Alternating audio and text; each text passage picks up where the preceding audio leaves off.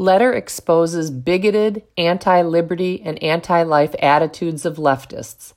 In a Voice of the People letter appearing in Sunday's Chicago Tribune, Joanne Lee Frank of Clearwater, Florida, says the following, and I quote her The bill passed in Alabama banning nearly all abortions smacks of contempt and misogynistic views toward women. Why else would so many white Republican male legislators willfully rule that women carry a fetus to full term in cases of rape and incest?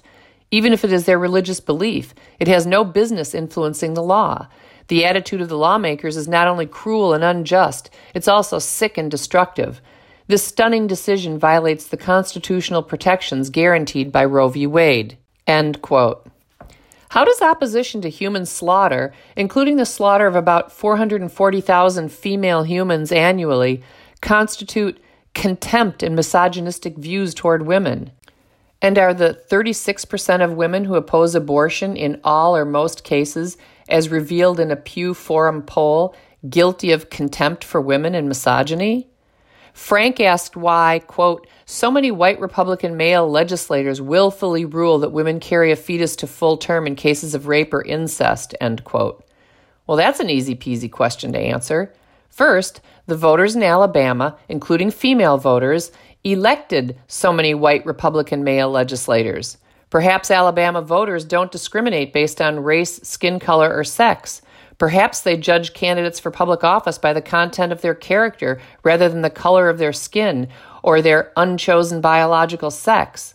One presumes that these white Republican male legislators are carrying out the will of their constituents, including their diversely hued female constituents. Second, the white Republican male legislators, like humans of other colors and humans of the only other sex in our sexually dimorphic species, understand the scientific fact that the product of conception between two humans is a human, and that more developed humans have no moral right to exterminate less developed humans based on the evil actions of the biological fathers of those less developed humans.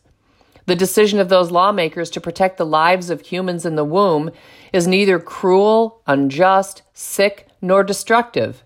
It is the attitudes of people like Frank, who have no regard for the dignity, worth, and rights of incipient human lives, and who perversely call the slaughter of humans in the womb health care, that are cruel, unjust, sick, and destructive, attitudes that result in the literal destruction of human life.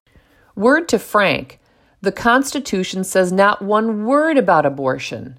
The Declaration of Independence does, however, say this We hold these truths to be self evident that all men are created equal, that they are endowed by their Creator with certain unalienable rights, that among these are life, liberty, and the pursuit of happiness.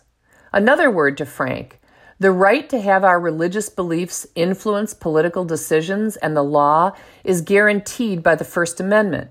The First Amendment prohibits the establishment of a state religion. It does not prohibit citizens of faith from having their religious beliefs inform political decisions. I would add parenthetically that no progressive ever tells homosexuals who attend heretical churches that it is constitutionally impermissible for their religious beliefs about homosexuality to influence law or public policy. Perhaps Frank doesn't know that Dr. Martin Luther King Jr. said this in his letter from Birmingham jail, and I quote How does one determine whether a law is just or unjust?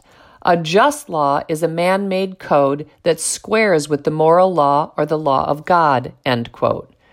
The idea of a separation of church and state no longer points to the importance of protecting religious freedom from the intrusive power of the state but instead refers to coercively eradicating religious expression from the public square.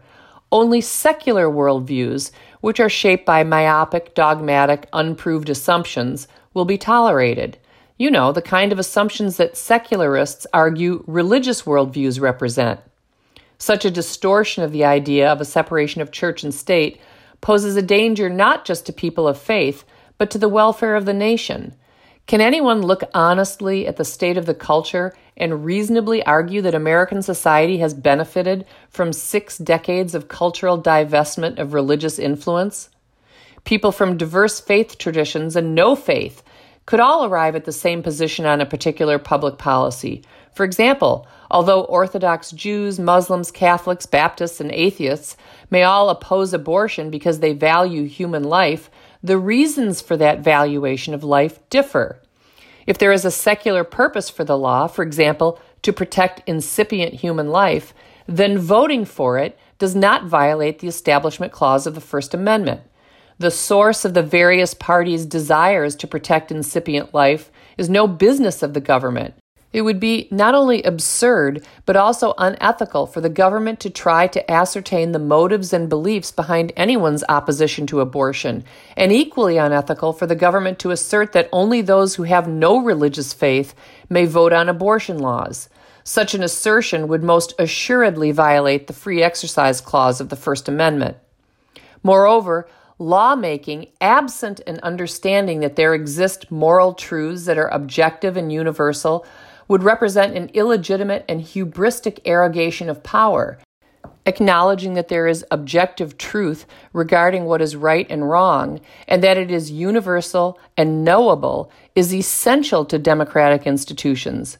What sense does outrage at human rights violations make if we assert that there are no universal, transcendent, eternal objective truths and if we agree that these truths exist, that they transcend the subjective opinions of any particular individual, then what is their source other than a supernatural, eternal, transcendent being? I guess Joanne Lee Frank believes the exercise of raw governmental power and control over the lives of its citizens, absent any acknowledgement of objective moral truth, is a good thing. Others tremble at such an idea.